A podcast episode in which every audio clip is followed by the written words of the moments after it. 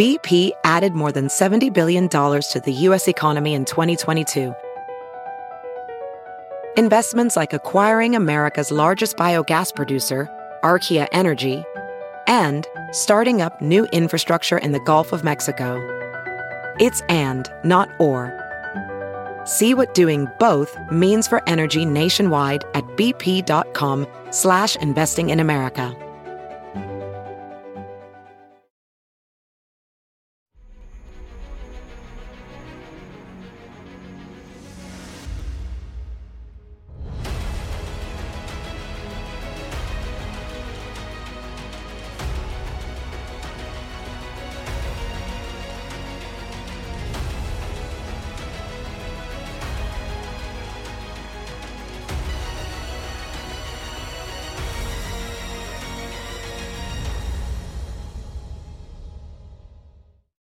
Hi, everyone. Judge Andrew Napolitano here for Judging Freedom. Today is Wednesday, August 9th, 2023. Uh, Phil Giraldi uh, joins us now. Phil, always a pleasure. Thank you for joining us. I want you to wait for just a second. I don't usually do this, uh, but here is a uh, a comment from one of our viewers, Dave Sampson. There are 400,000 people here at Sturgis Bike Rally. No permit probably 200,000 armed citizens, 15,000 American flags flying, flying freedom. Liberals won't come out west and see freedom. Thank you, David, and congratulations to you. It looks like you're former uh, airborne. I hope there are some of the Gadsden flags flying as well. That's the don't tread on me. Excellent, excellent. Okay, Phil uh, to our work, which is not as open and obvious as what uh, David has just uh, told us about. What what is the significance, if any, uh, of Joe Biden um, putting uh, CIA Director Burns directly in the cabinet? Does this in any way change the role and function uh, of the CIA from provider of raw data to something else? Yeah, absolutely. It's it's uh, it's a big change. It's it's happened a couple of times before uh, under Ronald Reagan, uh, under Bill Clinton twice. Uh, the, the thing that is accomplished by it is to tie the sources of information more closely to the political leadership, uh, and and it basically eliminates that space that was uh, designated by the founders of the CIA with the National Security Act back in 1947, where it was intended to have that space so that the information that was being provided was objective. And this is a very sensible thing to do. Now, when you get the guy in the cabinet and he's in on the cabinet meetings, he's doing policy, which is something quite different. And so I think it's a it's a it's a very bad move in a lot of ways, and it's uh, basically done to control the message. I rather suspect in this case, because of course Biden and his his immediate crew are very much into that. So I think that's what we're seeing. You know, I'm not a fan of Harry Truman at all, primarily because of Hiroshima and Nagasaki, but I can't imagine that when he signed the National Security Act of 1947, which changed the wartime OSS to the full time CIA, that he intended that CIA would be involved in policy making as opposed to spying and revealing uh, data uh, to the president. Yeah, that's absolutely correct. I mean, there was there was no thought of that. I mean, the uh, the the creation of the OSS and um, and then the as it morphed into the CIA was basically to uh, to uh, preempt anything like Pearl Harbor, and uh, the thinking there was that Pearl Harbor was knowable uh, if there had been better intelligence col- collection and there had been better sharing of information in real time uh, with the people who could have uh, done something about it. Now, as it turns out, of course, we, we many of us believe that Franklin Roosevelt was conniving at all of this anyway. But uh, the fact was that the thinking of creating the agency was to have this distance, to have this objective information coming in that could provide an early warning that there was about to be a war. How'd they do on September 11th, 2001? Well, uh, that depends on who you talk to, like so many other issues. Uh, the um, there certainly were a lot of warnings in the government system uh, before that the attack uh, took place, and the problem was it wasn't getting to the right people in the right form. So it was even then at that time a problem with policy where the government was talking out of one side of its mouth and the intelligence agencies were were kind of you know dropping uh, what they had into a, an empty bucket so in and this in summer of 01 was george tenet at the time the director of the cia providing yeah. george w bush at the time the president of the united states with raw intel or was he spinning it so that he would tell bush what he thought bush wanted to hear or or was he trying to influence the policy that Bush and his cabinet were uh, propounding? Yeah, well, I would have to. Of course, I wasn't in the room at the time, but uh, I would have to suspect that Tenet, and knowing what Tenet's history was, and and what kind of political actor he was, he never worked as an intelligence officer in his entire career. Uh, he was a staffer at Congress before he was he was taken over by, would you guess, Bill Clinton and um, then he he survived with the with the uh, Republicans when they came in because he was a, a, conniver. He was basically a politician himself, and I would bet when he was in that room uh, with the other cabinet members, uh, he was basically saying what they wanted to hear, and he was probably dangerously aware of he shouldn't misspeak or spook anyone or drive anyone into later on saying that he had not kept them carefully informed. You and uh, Ray McGovern are exceptions to this, but you both have told us, along, with Larry Johnson and others, uh, that CIA senior leadership, our, our friend Jack Devine denies this, but he's he's sui generis. He's in a class by himself, and he'll be on later on this week. Um, CIA leadership basically takes raw data and spins it so that the White House hears what it wants to hear. How the heck can Burns do that and make policy himself? He's propounding and helping to mold the public policy of the government on information that he knows is false or incomplete or or being spun to please the president. What kind of intellectual honesty can this human being bring to the cabinet table? Well, he he clearly uh, is limited in that respect. I mean, the fact is that you're being if, charitable. Yeah, if if he's in a room and his objective there is to come up with a good policy, uh, well, let's face it, this is not a good policy. Uh, Ukraine is not a good policy for the American people. It's a good policy for the uh, Biden administration if they could spin it the right way. So this is what he's in there to support. And if he is the guy that is going through this 50,000 pages or having his staff go through the 50,000 pages of intelligence that came in on the previous day, uh, they're naturally going to pick out the stuff that supports the argument that the White House wants to hear. And that's that's the whole point. That's why it's so frightening that this guy suddenly is in a policy position uh, where he is supposed to instead being be in effect somebody who's telling the truth about what's going on. I would not rely on him to tell the truth about anything. Is it really 50,000 pages of data that come in each night or each morning that needs to be digested for a presentation to the president? Sure. You have thousands of analysts working at CIA alone. You have thousands more at the Pentagon. You have uh, certainly hundreds, maybe thousands more at State Department. These people all have their own sources. The information comes in.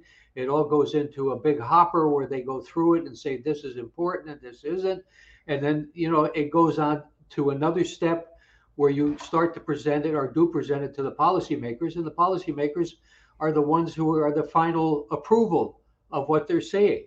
So this is a this is an awesome process when uh, Bill Burns says, uh, this is the CIA director, says things like um, dissatisfaction with the war in Russia will wear away at Russian leadership. I mean, that's a political or an emotional opinion. Is there any raw data from his agents in the field or his agents inside Russia uh, to support that type of sweeping political Biden esque conclusion? I mean that uh, probably the agency and uh, probably other agencies within the government uh, have their own sources among uh, disaffected Russians who are telling them certain things. And there are probably there probably is a lot of evidence coming from NSA, which is tapping telephones wildly uh, inside Russia and also outside Russia, where Russian where Russian emigres are living or or diplomats are living. So they're tapping these phones, and they hear people complaining on the phones, and this comes out as an intelligence report on the other end saying that there is widespread disaffection. Of course, they don't know how widespread it is. The uh, there are opinion polls uh, that suggest the opposite that uh, Putin is still very popular. Professional welder Shayna Ford used VR training developed by ForgeFX to hone her skills as a welder. The more time that you spend practicing it, that's what separates a good welder from a great welder. VR training can help students like Shayna repeatedly practice specific skills. Virtual reality definitely helps because the more muscle memory that you have, the smoother your weld is. Explore more stories like Shayna's at meta.com slash metaverse impact.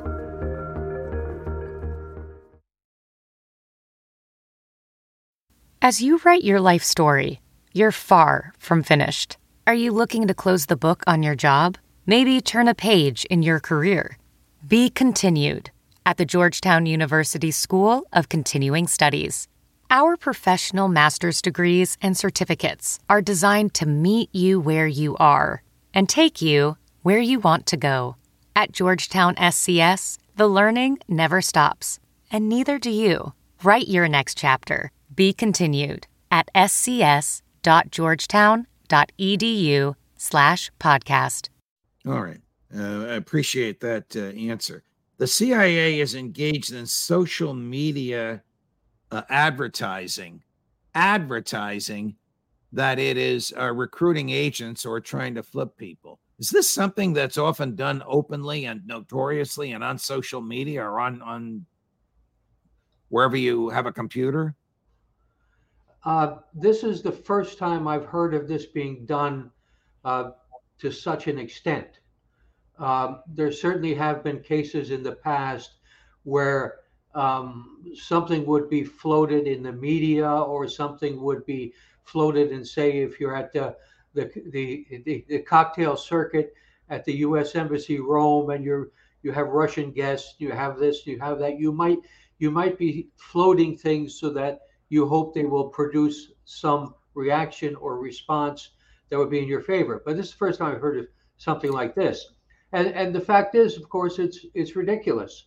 If you put out a video and you're targeting Russians, the Russian government is fully aware of it, and it, all it's going to produce is perhaps more scrutiny of of some Russian officials who have access to the kind of information you don't want to get out. So it, it actually kind of, you know, gives sends up the flag to tell the Russians to be more careful, and uh, that's that's the reverse of what you, what you want to do.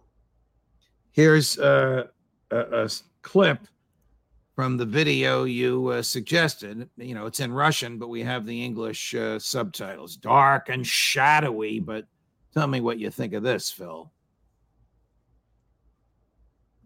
Is is this the life I dreamed of? The path I chose? The CIA has posted this video online as it aims to recruit Russian spies.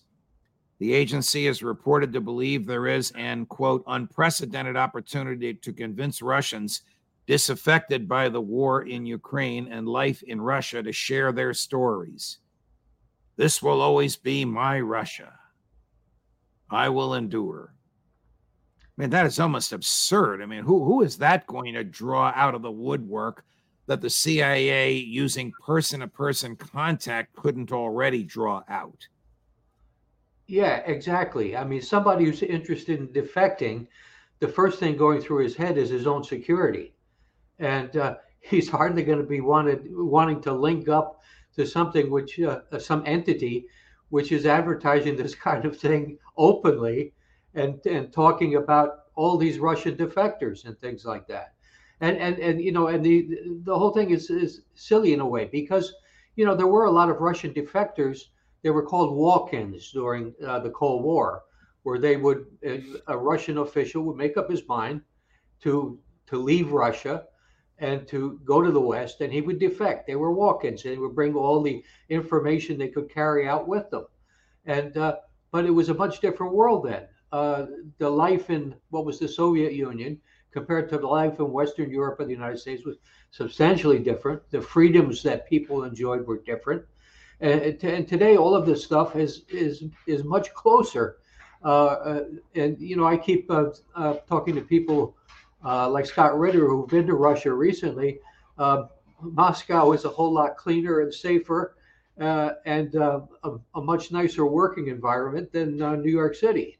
So the the the lure that once existed for people to want to change their lives, it's just not there anymore. So does the does the CIA just cold call FSB, their their Russian equivalent? Does it just cold call FSB agents and say, "Hey, do you want to come over?" And what FSB agents, knowing he's probably being monitored by his or her own boss, would take such a call? Yeah, that's the point. It's called a cold pitch. Okay. jargon of the agency, and it's the kind of thing where you would uh, walk up to uh, some target somewhere. I'm not saying necessarily a Russian, but uh, somebody you would want to get as a source, and uh, you would stick a, a wad of hundred dollar bills in his hand and say, "There's a lot more where this is," you know. But mm. it, it basically is a is a last ditch effort to get a an agent to get a source, and it almost never works. He'll take the wad of hundred dollar bills, and you'll never see him again. Or or, or he, he, could be he could be a double agent and report back to his uh, his current bosses whatever this his new CIA masters are asking of him. I mean, this can sure, be a triple agent. This could go on and on and on to the point of absurdity, could it not? Yeah, yeah. I mean, yeah, sure uh, my instinct, if this were ever had ever been done to me when I was overseas, would be to go back to my boss and we'd split up the money. uh, but you know, the, the, the, of course, I, I don't know a single instance. I was in this in the CIA one way or another for 22 years. I don't know of a single cold pitch that ever worked. And now this is what the U.S. government is sto- staking its its uh, reputation in the intelligence community on saying that we have this wonderful opportunity. Uh, they're delusional. If um, CIA made a cold pitch at an FSB agent, aren't the chances pretty great that it's being surveilled? Oh, yeah. Uh, uh, for example, uh, let me tell you about here in Washington, D.C., where back I heard um, about a year ago, uh, FBI, the FBI, of course, has a, um, a a post across from the Russian embassy um, on Wisconsin Avenue. And uh, they observe everything going on, everybody going in and out of the Russian embassy uh, day and night. And uh, the Russians, of course, have their own facility inside where they're watching the FBI watching them. And so, you know, this stuff goes on uh, constantly. And I heard, uh, as I say, about a year ago, that FBI officers who were assigned to that post were hanging around on the street. And were, when Russian diplomats would be coming in or going out, they would approach them with a pre printed card which says, uh, The US government wants you to work for them. We have wonderful things to give you in exchange. And this had a phone number on it. And the, the Russian was supposed to call the phone number to make the arrangement. And of course, nobody ever did. Hey, um, I want to run a clip for you uh, of President Zelensky using a phrase that we had never heard before we saw this clip called Sky Shield, which he claims somehow exists um, in Kiev. Our military people have said it's it's fanciful, it doesn't exist. But I'm going to ask you if you think there was CIA involvement in this or CIA needed CIA approval hmm. before he said it. The translation is from a computer, so it's a little tough to follow, but you'll hear this phrase sky shield about two or three times. In this week alone, Russian terrorists have already used 65 different missiles and 178 attack drones against us, included 87 Shaheds. We managed to shoot down a significant number of them. We will do our best to make the Ukrainian sky shield only stronger. Here in our skies, we can prove that terror is losing. Altogether we can prove it, all partners. The responsible position of each partner in supplying air defense systems and missiles to them is very important. Complete protection against against terror is needed here. Ukraine can win this battle, and our Sky Shield will eventually guarantee security for the whole of Europe. We are equally eager to see F-16 jets in action in Ukrainian skies as soon as possible. Now, we know that the CIA financially supports and underwrites the SBU, which is the Ukrainian uh, intelligence. So a, a, statement like that, totally divorced from reality, we're going to strengthen that which doesn't exist, Sky Shield, mm. supported by uh, SBU, funded by, supported by CIA, or just political crap claptrap on his own. What do you think?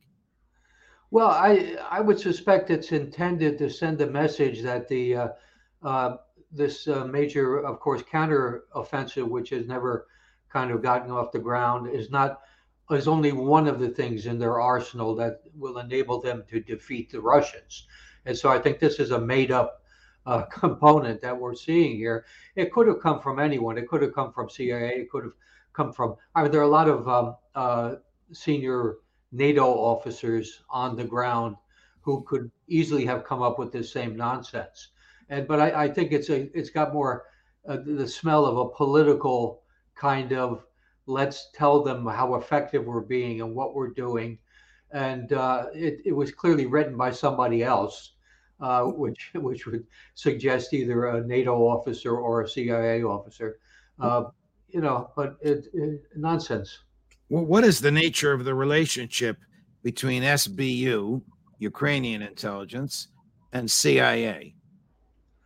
Well, uh, it is probably the kind of relationship where uh, the Ukrainians are dependent in so many ways for CIA resources, money, uh, electronics, uh, all kinds of things that they defer to the United States while at the same time probably doing whatever they think they can get away with.